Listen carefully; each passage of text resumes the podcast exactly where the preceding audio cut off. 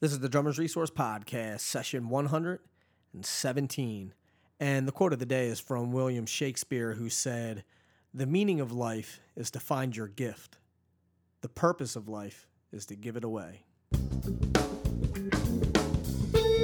You're listening to the Drummers Resource Podcast, home of in depth interviews with the world's greatest drummers and industry professionals. Information, education, and motivation for drumming and beyond. What's going on, everybody? Nick Ruffini here with another session of the Drummers Resource Podcast, and I'm in a I'm in a good mood today. It's Friday, it's sunny, it's summertime. Doesn't get much better than that. Hey, listen, do me a favor. If you're really digging the podcast and you're getting some value out of it, head over to iTunes and leave me an honest rating and review. And you leaving a review, what that does is it gets the Drummers Resource podcast higher in the ratings and gets more people to see the podcast, gets more people to get a chance to listen to the podcast. So, like I said, if you're digging it, just head over and, and leave a, a, quick honest rating and review. It could take you 30 seconds maybe even a minute and share it with your friends if you're you know if you know some musicians and drummers that could would get a would get a kick out of this uh, go ahead and send it over this session is brought to you by DW Drums. And those of you who've been listening to this podcast know that I've been playing DW drums for years. And the reason being is not only because they make great handcrafted drums, but also because they support and foster drumming initiatives all over the world, much like this podcast. And I really sincerely appreciate their support check them out at dwdrums.com and be sure to send them a message on social, just letting them know that you appreciate their support to keep the podcast free for all the listeners. This session is also sponsored by Evans, the leader in innovation for the 16 inch bass drum head. From single ply clear all the way to the EMAD heavyweight bass batter, Evans is producing heads that maximize the power and nuance of smaller bass drum heads. Check them out today at evansdrumheads.com. The interview that I have today is Byron Landham, Byron Wookie Landham, as everyone calls him.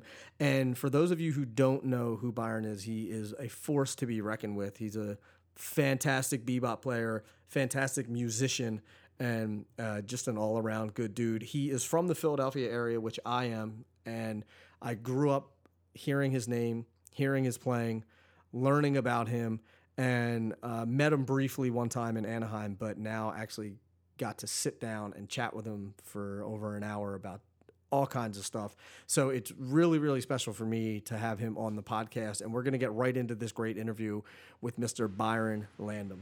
Byron, what's happening, man? Thank you so much for doing this. I appreciate it. Uh, my pleasure, Nick. How are you? I'm doing well. It's good to uh, it's good to have a, a, Philly guy on here, man. Gotta I gotta keep my Philly people coming on here, and it's mm. also great to have you because I've been I've I've met you before. You may not know, uh, remember, but we met uh, in Anaheim. But I also, uh, you know, I've been hearing your name for a very, very long time from being around the DeFrancescos, being around Glenn Ferracone, uh, right. and all those guys sing your praise. And you're a fantastic player, and I'm just, I'm just honored to have you on the show, man. So thank you. Thank you. My pleasure, man. Absolutely. So let's. I always like to get a little bit of backstory on my guests. So just tell the audience a little bit about about who you are and what you do. Well, um, my name's Byron Landham. I'm a musician. I guess I've been playing drums now for maybe 30 plus years. I think I started, I was around seven years old uh, playing. And uh, I studied a little bit at a school called Settlement Music School and I have a brother who's also a musician. His name's Robert Landham. He's a great uh, saxophonist, alto saxophonist, and uh, classical clarinetist as well. So I had some motivation there when I was young playing. And I just kind of came up uh, playing a little bit around the Philadelphia area. Uh, settlement music school people, like um, uh, so many of them. Uh, well, Joey DeFrancesco was in Settlement, and Chris McBride, and uh, a lot of different people I met uh, from the Philly scene then, and I um, I started to work a little bit professionally. I guess when I was about 14 or 15 years old, just kind of like working in the area, doing uh, various projects for like uh, whether it was through the Clef Club kind of thing with Lovett Hines or whether it was with. Um, I started getting gigs with a guitarist, a really good guitarist named Monnette Sudler, and and Bootsy Barnes, who's a fantastic saxophone, who's kind of like a living legend. Mm-hmm. And also the, the late great Charles Fambrough, who's a Dynamite bassist who's uh, works who worked with uh, Art Blakey and the Jazz Messengers. I think he called me when I was about 17 years old, and I started to work with him a little bit. Hmm. And all this stuff just kind of like led into more and more gigs. And I think um, Joey DeFrancesco had uh, just started a group because he had he had got a record deal with Columbia Records. I think he had worked with Miles Davis for a number of months, and him and my brother were really tight. They were my brother was in his band, so he was looking for a drummer at the time, and and my brother said, "Well, call call my brother," and that kind of that's where that whole relationship started. Hmm. And I worked with him for who God knows, uh, 21 years or something like that. Wow. And I yeah, I managed to work with some other people in between, like uh, Betty Carter. I worked with for a couple years, uh, the great late great singer, and I worked with uh, the guitarist Russell Malone for mm-hmm. a number of years. And me and Joey have done all these work work with a bunch of different people as well, like Pat Martino. We worked with for a few years. I worked with. Um, uh, recently, I've, I've, been working with Dave Sanborn. I'm actually going to do something with him in September in Brazil. Oh, awesome. Yeah, and I've been, you know, my, my whole thing's just been spreading out. I've been, I'm traveling a lot. I'm always in Italy doing workshops, and I just worked there with Steve Nelson recently and did a record. Awesome. Yeah, it's just it's, it's just a matter of networking and keeping busy. Mm-hmm. I got a lot of friends that, that come out of this area that have gone on to be international stars in their own right, and I work with them a lot, like Orrin Evans. I did several records with Orrin, and and also Timothy Warfield Jr. I've done a lot with him and Terrell Stafford and things like that. Mm-hmm. Now you had mentioned uh, mentioned doing work with Joey DeFrancesco, and it seems mm-hmm. like you guys are like like a package deal. It's like if you get yeah, we've done a lot of packages. There's no doubt. There's no doubt because I think people always like to have, but him and I are like a, a really I, I would consider us a really tight rhythm section. We mm-hmm. kind of think alike. So a lot of people would hear us and say, "Man, I want to, you know, I want that groove under me or whatever, you know." Right, right. So I mean, we've done done countless things. Even a record with with Frank Wess, the late great Frank Wess, and mm-hmm. we worked with George Coleman and Bobby Hutcherson. So it's always been been like that. Yeah, it's just interesting if you look up if you look up videos of you, Joey's there. If you look up videos of Joey, you're there. Which is I'm great. there. Which yeah, which, which is great. yeah. I, you know, I love it. Uh, yeah, that's just from the number of years. You know, a lot of people don't even know that I don't work with him anymore. They think I still work in his band. So it's you're not working the, with Joey at all now. I haven't worked with him in two years. Oh it's, no. Uh, yeah, it's just you know people are used to um, our association for so long. Um, you know, people get used to that, so they always think that it is going to be around forever. Sure. Who knows? Maybe something else will happen. I don't know. We'll, we'll, we'll see. Mm-hmm. Yeah. So now I, I'd like to backtrack a little bit. When you were when you were coming up, was it always jazz, or were you playing everything else and just sort of gravitated towards jazz? Yeah, that's pretty much it. Actually, when I started playing, it was more like top forty. I, I would play whatever I heard, like um, I'm the youngest out of six, so in my household, you know, it was all kinds of music, everything from Gladys Knight the Pips to you know Stevie Wonder mm-hmm. and things like that. So I was kind of like I gravitated towards that music actually. I think one of the first songs I learned was a group was a song called "Ain't Gonna Hurt Nobody" mm-hmm. by a group called Brick. So I was kind of like I was totally into the R and B thing and then the funk thing, you know. Right, and just sort of and yeah, I kind of, well, my brother, uh, I think he started to play. Somebody turned him on. A guy, a, a friend of my father's, a, a, man named Paul Finney, gave my brother this this record collection when we were really young, and it was like all these different, uh, Maynard, Maynard Ferguson and um, Earl Bostic and all these different jazz artists that we had heard of. My brother got really involved in that, and he was uh, attending all these music camps, these different music camps, and he started playing jazz a lot so I started listening to what he was doing and hanging around and hanging around with musicians that were playing. And I, I kind of like started getting, you know, was pulling me in a little bit and I started to enjoy it. And I liked it a little bit more, I thought, because I, it allowed me to be more of an individual than just being like a background person. Sure. Not me to, not me be a little bit more expressive in what I was feeling rhythmically. Mm-hmm. Now, the, and the reason why I asked that is because I've I've mentioned this numerous times on the podcast is that for some reason there's all other styles of music mm-hmm. and then there's jazz. Like that's the way that people look at it. I'm not saying that's the way it is, but that's it's like, oh no, I play, you know, funk and rock and I do all this stuff or it's like I play jazz, which I don't really understand because you know rock came out of jazz. I you don't like that because to me, when I came up playing, you had to play everything. Right. There's Right. two kinds of music. It's either good or it's bad. exactly. so yeah, I don't call. I don't consider myself. I say I might say jazz musician because people recognize me as that. I'm most known for that. But I, Mm-hmm. I basically play anything that uh, whatever it calls for. You know. Right. And and know. the reason why I bring that up because I'm with you. I don't I don't agree with, you know, jazz. Categor- yeah, Cat- I don't, I don't like categorizing I don't like of- putting things in containers. I just say like you said, not to use your words, but you know, it's either good Yeah. or bad. That's it. That's that's it. So That's it. how so?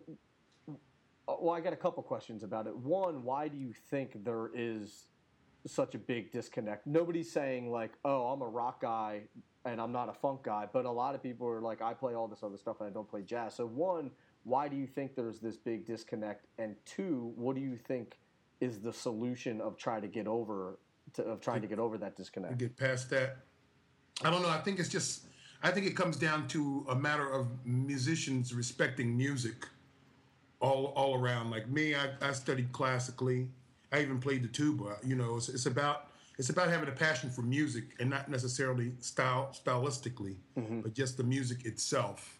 And I think that there's always been this thing from, um, you know, a lot of jazz guys. They were so uh, technically proficient and so um, also like very sophisticated stylistically and some of the rock guys were just maybe playing more from a volume standpoint or technique in a different way mm-hmm.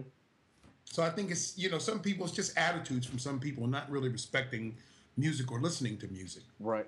you know, Right. for me, it's like I, I like, you know, I like everything. I listen to Led Zeppelin. I listen to anything. I like John Bonham as much as the next guy, or as much as I like Elvin Jones. You know, it's, Right. it's just a matter of really listening to music and appreciating that.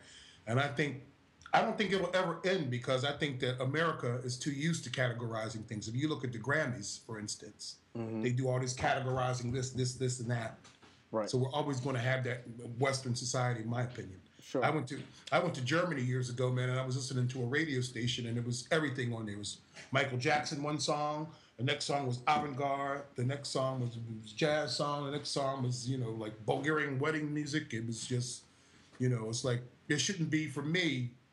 I'm with you. There should be no separation in music. It's either good or it's bad. I like to listen to a lot of different music to to draw my experience, and and I think that jazz is is not so much what you're playing or the type of beat it is. It's how you play what you play, Right. and that could be any type of groove, you know. Mm-hmm.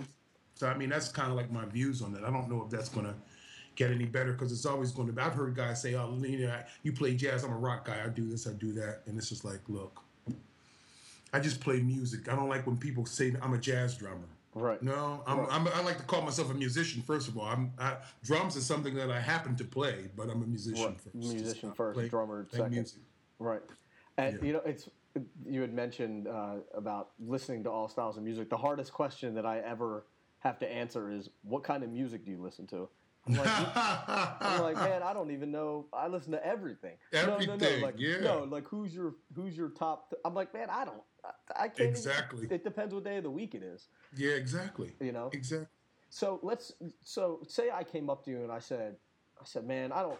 I don't know anything about jazz, man, but I know that that's where the history is and that's where the lineage of, of drumming is. So where where do I start? What should what should I start getting into? What should I start checking out?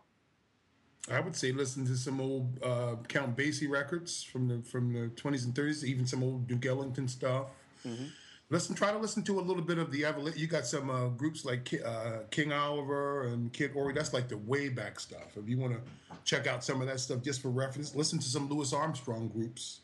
That group with the Hot 7 You know, those are really that's really good resources in terms of the history of the music, and then work your way up to like the early uh, bebop stuff or in the, in the big band. I guess you go through the big band stuff before you get to the to the bebop. You go through, you know, those big bands, and then you get into you know um, like Bud Powell and and uh, Charlie Parker and those guys, and then you work your way up to like Miles Davis and John Coltrane, and, and then you could you go beyond that. You could take that as far as you know.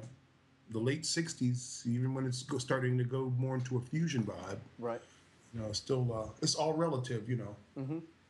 I was interviewing um, who was I talking to? I think it was I think I was talking to Gary Chaffee, and he was saying people don't learn. Oh no, I was talking to John Riley actually, and he mm-hmm. said he said people don't learn music chronologically. It's sort Right. of like you may start listening to Zeppelin, and then you meet somebody that turns you on to this, and then and, Exactly. and and the older generation may hit a younger, you know, the younger generation and stuff. And it reminded me of a video that I saw of you on YouTube years ago, and I think you were like walking into a club or something, and they were interviewing you or mm-hmm. asking you some questions, and you were talking about that about how jazz is a history and a lineage that needs to be passed down from the people above Yeah. it, and people people passed it down to you, and you're and you want to pass it down to to other people. I see. I see. And so I wanted to talk to you a little bit about that because one, I want how, how do you suggest that people go and, and seek that out and sort of find that mentor to, to pass down that knowledge to them? And two, do you feel like it's not it's not that way as much as it used to be in terms of people sort of taking others under their wing and, and guiding them down that road? Well, well. fir- First of all, let me let me agree with you with or agree with what John Riley said. It's like music is usually learned by whatever you hear first and you're attracted to. There's really no chronology. You can't. It's like I always say to people, you have to know where you've been to know where you're going. Mm-hmm. But usually, you start somewhere in the middle. You usually start not at the beginning, but you might start at the end and then work your way back to try to catch up. So that's I always thought that was important, and that's that's very true. The music, um, and when I when I talked about in that interview about how uh, I think it should be passed down from generation, it's a thing that's passed down from generation to generation. That's true. That's like my experience. That's as as I was growing up, I'm mainly ref, reflecting that, or I'm referring to that. That was like my experience coming up, knowing people like uh, Mickey Roker, Edgar Bateman, um, Billy James. It was just a different time because you would go out to see these men play, it, and they didn't only talk about music; they talked about life. And actually, that's what music is about. It's about life. It's about all the adversities and all all the things you deal with outside of the music as well. You know, and these guys would always, you know, if it was a musical situation, if I was working with Shirley Scott and I was 17, she would say, "Don't do that." Right. or do this. You know, it was a lot of that. You don't have that so much anymore. Now, so many students, you have so much stuff, so much music in the universities. It's become very institutionalized. So it's a different, and and I'm not saying that that's a bad thing. That's cool, but it's just a different way of learning. Like a lot of these guys, they don't, they don't have the kind of uh, hands-on training. It's more about a, you know, an academic, uh, more of an academic approach to it. And I think that that music is something that's spiritual. It's more that you can't teach spirituality to people. Right, right. Like you know, that's and that's what I think when I talk about something being handed down.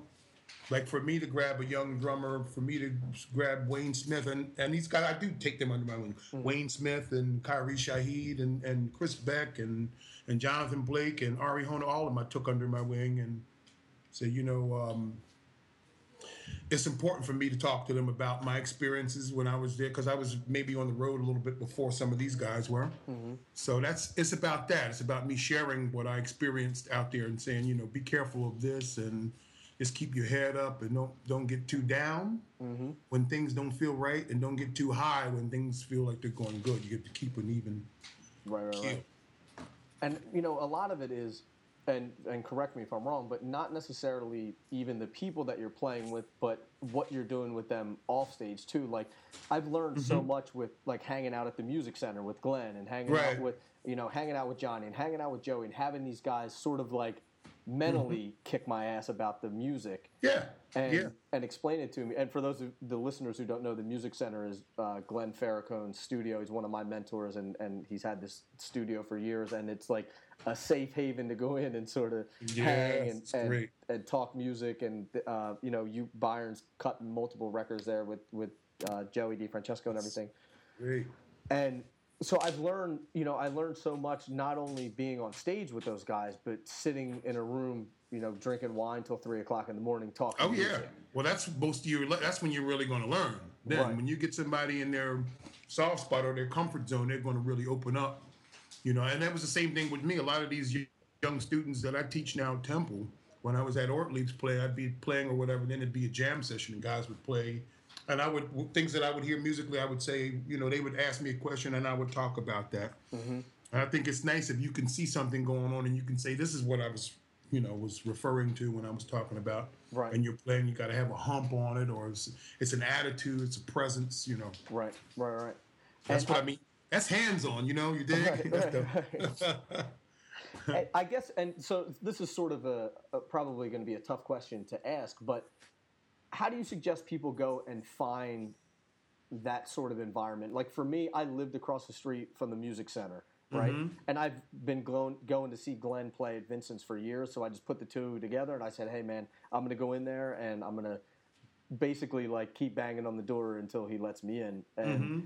so I got lucky in that regard. Sure, I went and, and sought it out, but I got lucky in that regard. But so, for other people who don't have a music studio right across the street from where they live, how do you suggest that people can sort of get into that that environment of, of mentors? Well, I think it's going to have to go. It's going to have to deal with. Um, it's going to have to deal with like educational institutions because I think that's where the music is tends to be going now. And I mean, I don't mean just universities per se. I mean like uh, if you look at places like uh, the Clef Club, places that you can see older musicians working because the club scene now it doesn't seem to appeal to these musicians who have experience. You know what I mean? Mm-hmm.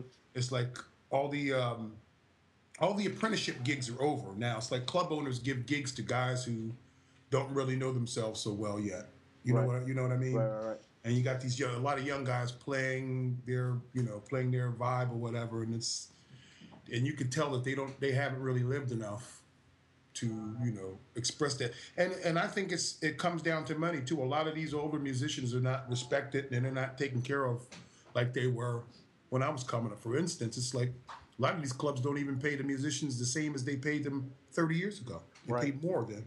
Yeah. so it's that's the problem. You give you give all the gigs to students because you don't want to pay them and the students are just anxious to play but you don't have that connect with with uh, some older musicians who can, you know, maybe talk about things at the gig, the hands-on things that you and I had, you know. Right, right. It's, it's tough, man. You know, I, I, um, and I realized that, like me and Mike Boone were talking about this. We're kind of like that link. I'm that link in between the old and the new. Mm-hmm.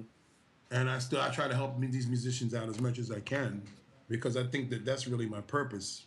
Is you know, I know I'm a player and all that, but I think my purpose in life now really is to is to help people get to where they're going and to help them in terms of uh, playing from a spiritual perspective and mm-hmm. from a conceptual more than just you know and just to just talk to them about life in, in general right you know that sort of emphasizes the the point that i always make that you're a musician and and you're an artist and you want to play from that and you want to be artistically mm-hmm. uh, you want to have artistic integrity with everything that you do, but at the same mm-hmm. time, you also need to mind the business side of things too, because you yeah. have to you have to put food on the table. You have to, you know, you have to pay your bills. And correct. I think sometimes it gets a negative connotation where it's like, oh, why are you worried about the money? Because you should just be playing. It's like, hey, man, exactly. This is this is my career. This is my job. This is right. You know, I don't have a I don't work at a finance company during the day and then just mm-hmm. go and play on the weekends. Mm-hmm. that's know? that's the problem. I think that has, and that goes back to what you were talking about earlier. Also, I think too, when people say I'm a rock guy or I'm a jazz guy, you know, mm-hmm. a lot of times people that play jazz, they're not looked at as somebody as to making a living playing Right. But yet, if you have a gig with somebody like Springsteen or you're something like that, you're you're a star. Mm-hmm. So I've I've seen it, you know, on both. It's, it's, so many things go into it. It's usually about the security of of um, you know, of, of you being able to take care of your family or you making a career out of what what you do. Sure. It's like you know how people respect that. Mm-hmm. And, and, I see, and not to know, be, and I don't want to. Sorry to interrupt you, but I don't want to belittle anyone out there that has a finance gig and then they play on the weekend right, too. Right, that's, that's fine. That's yeah. your that's your deal. That's that's there's absolutely nothing wrong with that. That's fine, but don't call me. You know, I just I'm a week from doing the Grammys, and you call me to play in your backyard for twenty dollars and say right. I should be happy. no, I'm just kidding. uh, it's like mo- with multimedia now. You know, people you get all kinds of stuff. People, oh yeah, yeah, I know you. Oh yeah, can you do a gig? It's in Florida. It pays fifty bucks, right. and you got to fly out. yeah, it's just nuts. It's just there's no there's no shame. Nobody has any shame about asking certain people. And I'm not saying I'm I'm great, but I wouldn't call um, you know, God bless his soul. I wouldn't call somebody like Dave Brubeck and say, "Oh yeah, I saw you on Facebook. Um, yeah, can, I got this gig. Can you do this gig at seventy five dollars? It's at uh, you know such and such a place. Right. You know, it's music etiquette. You got to know that some people you don't you don't present. You got to come to them correctly. You got to bring your mortgage, your house to pay them. Right. You can right. give them, you know, fifty cents. Right. I will say this though, you know, one lesson that I that I learned from Glenn was he was like, if you don't have any gigs, then create the gig and hire the musicians to play on the gig. That's that's like, right. If you pay them the right money, they'll you know they'll do the gig. So. Mhm. You know that's that's one way. I know a lot of people out there are like, "Oh, I don't have any gigs," and I always say, create your own. Go That's it. hire some cats to play and book the room and and pay them That's- their money and That's what you have to do. Yeah. I heard I heard Ray Brown say, um, you know, if you're not making any money in this business, it's your fault. right. And that's that's tough. That's like tough love, but Mm-hmm. No, I can I understand it to a I can understand it to an extent. You know, it's I sort of feel like it, that's a life lesson where you know I, I'm Mm-hmm. a firm believer in where you're at in your life, whether it be good or bad, is a direct result of of actions that you've taken previously. Yes, possibly. That's some Yeah. of that. I think some of that. It's some people can't help it though. Some Well, some sure, people. sure. There are extenuating circumstances. I agree with mm-hmm. that. Yeah. So, what do you think is the is the solution, or what? Or maybe not the solution, but what's your opinion of moving forward? Because, like you said, the the club player, that that industry is is sort of dying, or not sort of dying. well, it is dying. Yeah, it's it's. It, I, I think it's like I think everything goes in cycles, and I think uh, I think maybe it's taken a little bit of a back step to to education and putting the music in the universities. Like I see, a lot of these universities have clubs and they have theaters and stuff like that, and they bring in some of the uh, well-named artists to come in and perform in those areas, and you don't see them like in a uh, you know in a um, a really big nice club or Right. you- you, it's just going to be like either in, a, in, a, in an institution, in a college, or either in like a symphonic hall. There's no there's no in betweens anymore. It's like you either at the top or you're at the bottom. Right. It's kind of like you know everything. sure. And it's weird because you have, you know, a place like Chris's in Philly, Mm-hmm. and you know that's a that's a club, it's a jazz club, and then Yes. but you know those places are falling by the wayside, and now it's just a bar that has Yeah. A stage in it, and they're not really accommodating, and they just say, oh, you can just set up in the corner, and you know, Mm-hmm. so I sort of it's it's weird because the bars and the or the quote unquote clubs still want to have live music, but they don't want to make it a live music club. exactly. You know what I mean? They want to live all kind of like live off the name, but they don't want to really do all the things that it entails. They don't want to encompass all the things it entails. Right. Right. Like especially especially with you know uh, taking care of the artists and building some kind of clientele and really respecting the music, making people respect the music. Right. Right. I agree. So I want to switch gears a little bit. Um, I'd lo- I'd love to get into talking a little bit about practice routine because people ask me about practice routine all the time. So what's what's your current practice routine, or what was it years ago when you were really honing your the chops that you have?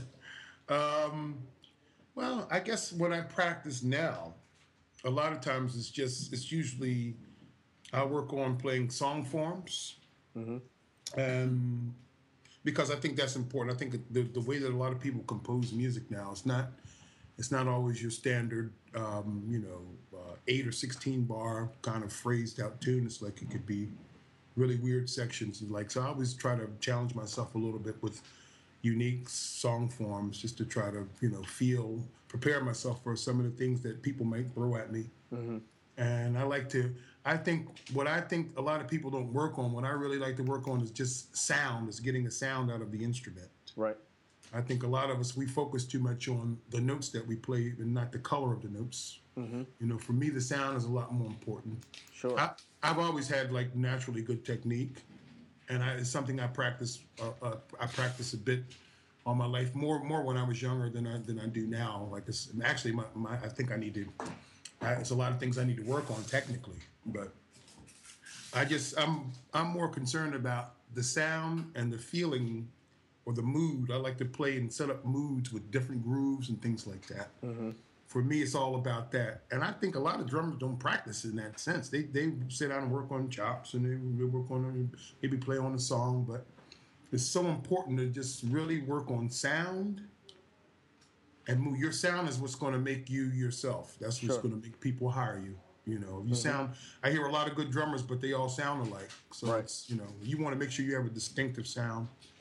So that's pretty much what I work on a lot, and and I do some things because I teach a lot. So I uh, I work on some of the other things, some of the technical things I do, but most of the time I make my students work work mainly with song forms, and and whether that be playing through them and then improvising on them, and I make them work on playing ballads and things like that. I'll, I'll sing while they play play brushes or something, or you know, it's just a lot of a lot of stuff like that. I've, I've been concentrating on that. It's more on, on the subtleties Sure. pay, you know, the, the because I think it's also important to play. Like when you have a piece of music, it's so important to pay attention to to to uh, being being fundamentally sound and also being detailed. You know, you got to be real detailed. A lot of guys they don't play, they don't use their dynamics so well, or they're just kind of like you know, they'll look, they'll look at a chart and read it like they're reading something. That's why I don't even like to. You know, I, I try to learn learn a piece of music from the chart, and I don't even want to look at the chart because I want to personalize the music. So I, those are the kind of things I practice. Those are the kind of things I teach to. The musicality side of things. Yeah, the musicality side of it. just- exactly. Chops, chops, chops. What's that? What's that quote? Uh, uh, oh, what, what do you mean dynamics? I always play loud. Or, or I always play loud.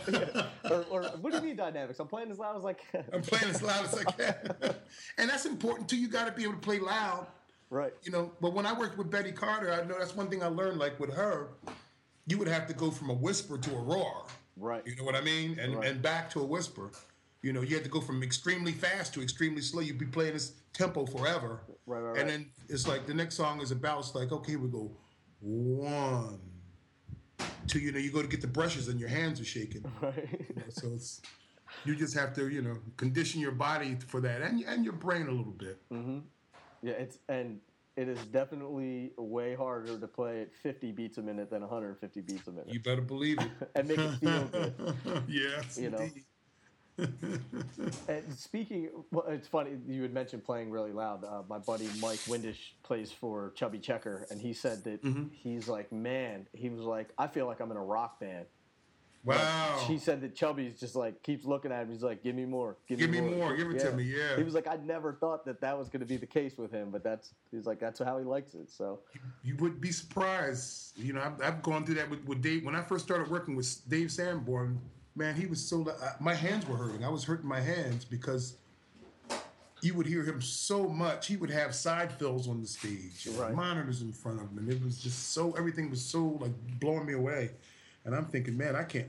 I can't play any harder than this. right. You So know? how do you compensate for that? I just I would just play softer. I just played. I, I play the way that I that I would play. I said I can't play above that. And if he wants to hear more of me, he can. They can put more of me in the monitor Right. because I think I do play. I play a good. I use a, a nice dynamic range when I play. I play a little mm-hmm. bit of of everything. Now, so, well, two things. I, I, I want to touch on the dynamic stuff, but I want to I do want to mention one thing about your playing. There's a there's a clip from you on your website where you're playing with Pat Martino and you have this solo. And I'm not a big guy to just go and fast forward to solos, but I think that mm-hmm. the way that you play is so musical that that's why I love watching your solos. And there's mm. a section of that where you just I, you don't play anything for. I mean, it feels like an eternity right? And to me, that I mean, I don't know. It maybe it's it, you know, it may be like a half a bar or something like that. But it's such it's such a, a, a level of maturity and confidence to mm-hmm. not play. Yeah. And I was just I was watching that and I was kind of like, man, I don't know if I would have the balls to do that on stage. Like, I, uh. because I think it takes I take I think it takes more courage to not play something than to play something. Absolutely. So, can, can you can you sort of talk about just that approach of of where where you're coming from with that kind of thing? Sure, sure. I mean, and that's a lot. I, I teach that a lot too. You know, playing playing music, and not only just drums, playing any instrument. You know, um, when you're playing improv improvisational music, it's always about uh, the, the syncopation that you play. So I like to play extremely syncopated. I like to play. I like to say the notes in between the notes. I mm-hmm. like to play that way. And anytime you're playing any music that's improvisational, what you don't play is always more important than what you do play Right. because that's what shapes the music, the space in between. You got to leave. I always, my thing is, you always got to leave some space for God to breathe and do his do his thing in the music. Mm-hmm. And you know, and sometimes you have to sit back and take a breath to let ideas flow. You can't always force what you have, what you have inside of you. You got to. Sometimes you have to relax and let the music dictate to you what to play. Right. And if you trust it enough, it'll t- tell you exactly what to play. You know, mm-hmm. it's it's like a lot of that comes with too is just taking your time and making sure all of your notes get all their value. Like when guys, I know when, when I have guys working on playing, I'll say, play me a solo, just quarter notes, eighth notes, and triplets. No double time, no digga digga digga, none of that. We can all do, do that forever. Right. Just play. I want to hear phrases. Dee da da ba. Dee da dee dee da da. Be da ba. Dee do da da da. You know, mm-hmm. there's a space in between those notes that really make it musical. And You have to- elongating those notes, right? elongating those notes, singing those notes, making sure that it gets its full value. You know, so important. So I just believe I believe in space because, especially, I hear so many drummers that play a lot of notes. If you play a lot of notes, that's cool. I'm I'm not against that either. I'm you know I watch Dennis Chambers. I'm wild like the next guy. I, I like to see all that. But sometimes some guys play like that, and it's like, okay, so now what do you do when you stop? You know, it's like Right. you know, you got to start here to get there. You can't always start here. you yeah, know, you so- started 150. Where are you going from there? exactly. so that's my whole approach. I, I think you you have to pull people into what you're doing. You want to get them by, and I, I think you you can usually do that by by dynamics mm-hmm. or a phrase, the opening phrase to whatever you're playing, mm-hmm. or just simplicity. You play something simple and you keep building it and building it. You make it create a little theme and keep building it. It's like it opens like a flower, man. People get you know you get their attention. Mm-hmm. Now, so this is, I mean, I'm, I, I know that this is going to be a hard question to answer, but I'm, I'm fascinated with the cerebral side of, of playing.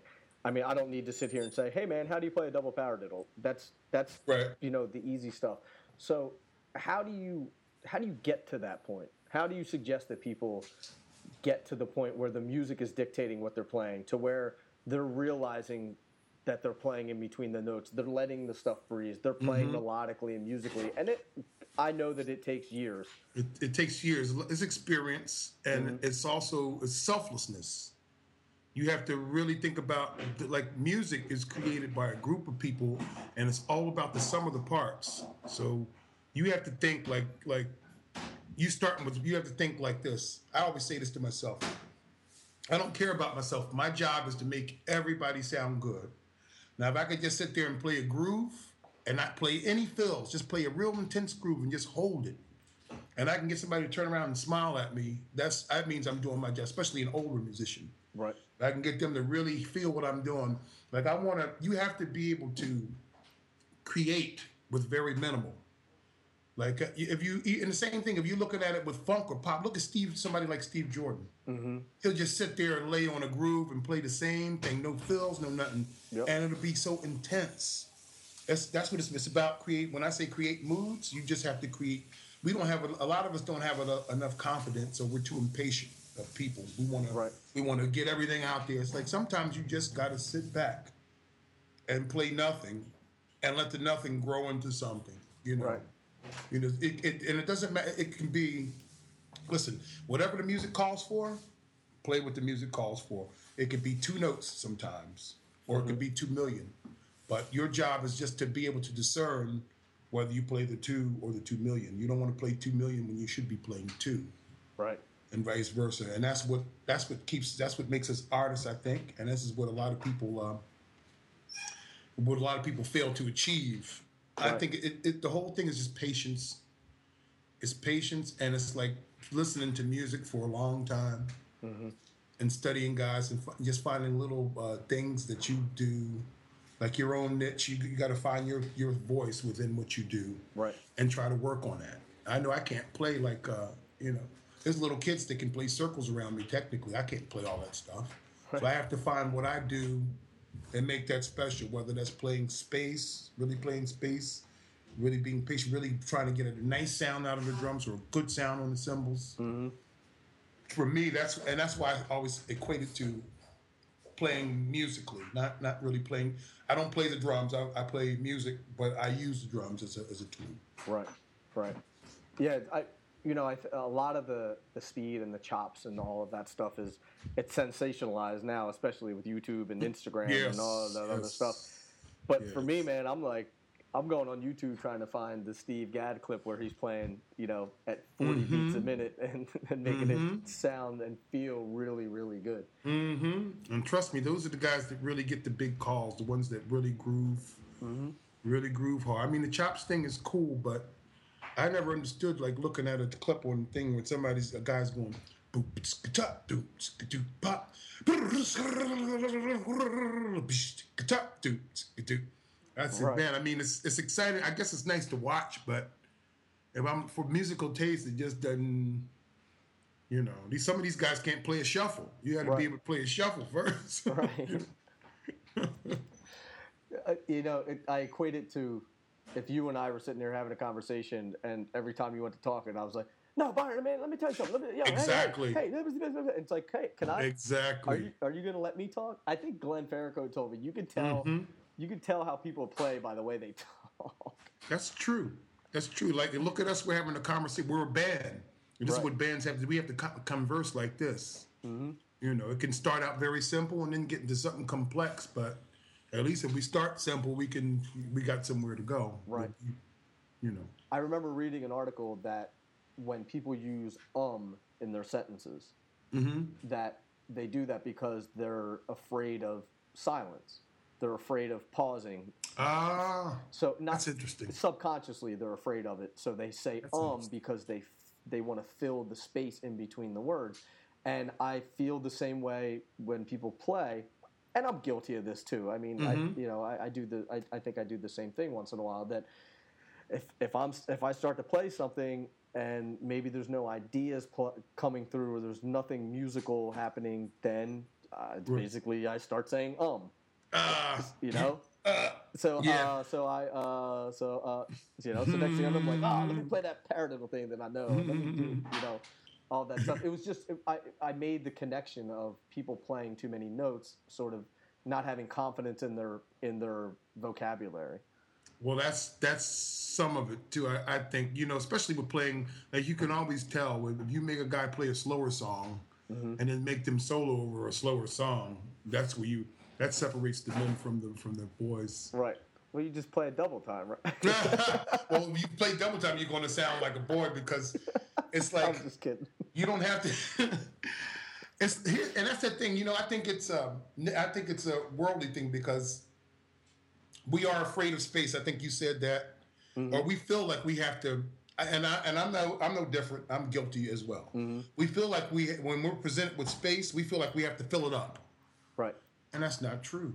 Sometimes you just have to let it breathe. For some moments in life, there are no words. I always Right. try to keep that in mind. Just you know, let it breathe. Sometimes don't always say anything. It's sort of you know if you're in a conversation and and you know say you catch somebody in a lie and they just look at you and they don't say anything. they don't say anything. That silence is so powerful. yes, it if is. they say, "Oh no," I, I, uh, uh, you know, if they just Uh-huh. don't say anything, that Mhm. that that action speaks. You know, There you go. That's a good analogy there. Think about that when you're when you're improvising. You want to make sure that you can give them that look. Mm-hmm. Jo Jones has it with like Papa Jo Jones. Watch him solo. Look how he's looking at the audience when he plays a phrase, and he'll just leaves his his conviction and his confidence. That's like that's what playing you communicating with people is, is about. Yeah, and I I think that the confidence in your playing allows you to express the way that you want. Like if I'm talking about something that I'm really knowledgeable about, then Mm-hmm. I have conviction. I have I'm confident in what I'm saying, and I'm saying no, this is the way it is, and this is how you know, this is how it works. But if I don't really know, I'm gonna sort of fumble around, and I'm gonna say um a lot, and I'm gonna uh, well, I, uh, you know, I kind of uh, I you know, same thing with playing as far as I'm concerned. hmm That's true. That's true. So. That's very true. So I know that uh, I, I, these are all fantastic topics, and I know that people want to learn more about it. So, do you teach privately as well, or do you just teach? I at Temple? do. I teach privately uh, as well as uh, Temple. Okay. I teach here at, at my home. Okay. I live in the East Oak Lane section of Philadelphia. I've been doing. I mean, I've been teaching a little bit now. Now I think about it for maybe tw- twenty years, and I started out with just like one guy, Right. And, and I end up with a lot. And a lot of the stuff like I teach. I mean, I don't really sit down and teach go, go through stick control with guys. I mean, we, mm-hmm. we can do that, but it, it, I like to teach more about concept and about what you're thinking and what you're feeling when you're playing.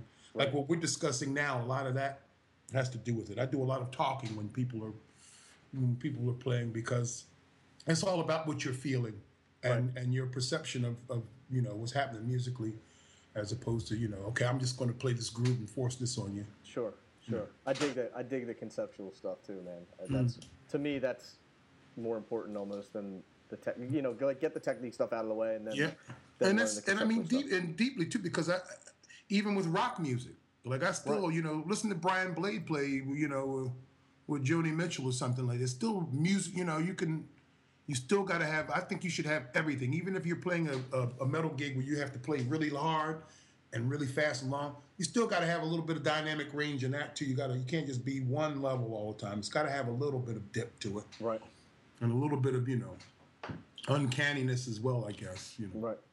I totally agree, man. I totally mm-hmm. agree. Well, listen, this conversation has been both riveting and, and awe-inspiring, and, and made me oh. think Oh. made me think about my my playing differently, and I know that it did that for the listeners as well. And- fantastic I encourage the listeners to check out Byron's website. It's Byron Wookie Landham. So it's B Y R O N W O O K I E L A N D H A M dot com. correct And uh, that's a long website. you can contact me on there. All my contacts are on there. My calendar's on there. My discography and uh, and some of the things uh, like my bio's on there as well, and some nice pictures from years ago and now. And Great.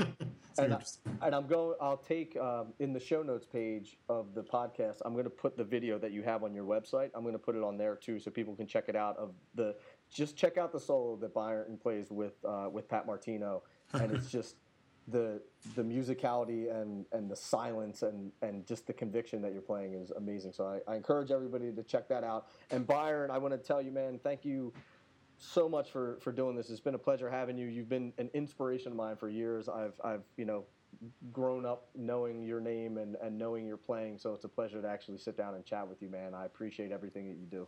Thank you, Nick. I really appreciate that. And it's my pleasure. And anytime anything I can do, you always let me know. Well, I appreciate that, man. Thank you so much, and uh, enjoy the rest of your weekend. Okay, you too, brother. All Take right, care. thanks, man.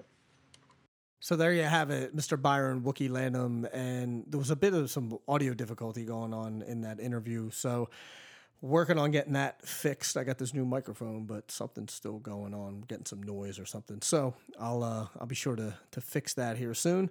And as I mentioned, if you're digging the podcast, do me a favor, leave a rating or review on iTunes, and I would really really appreciate it. And until the next podcast, keep drumming. Thank you so much for listening, and I'll be talking to you soon. Peace.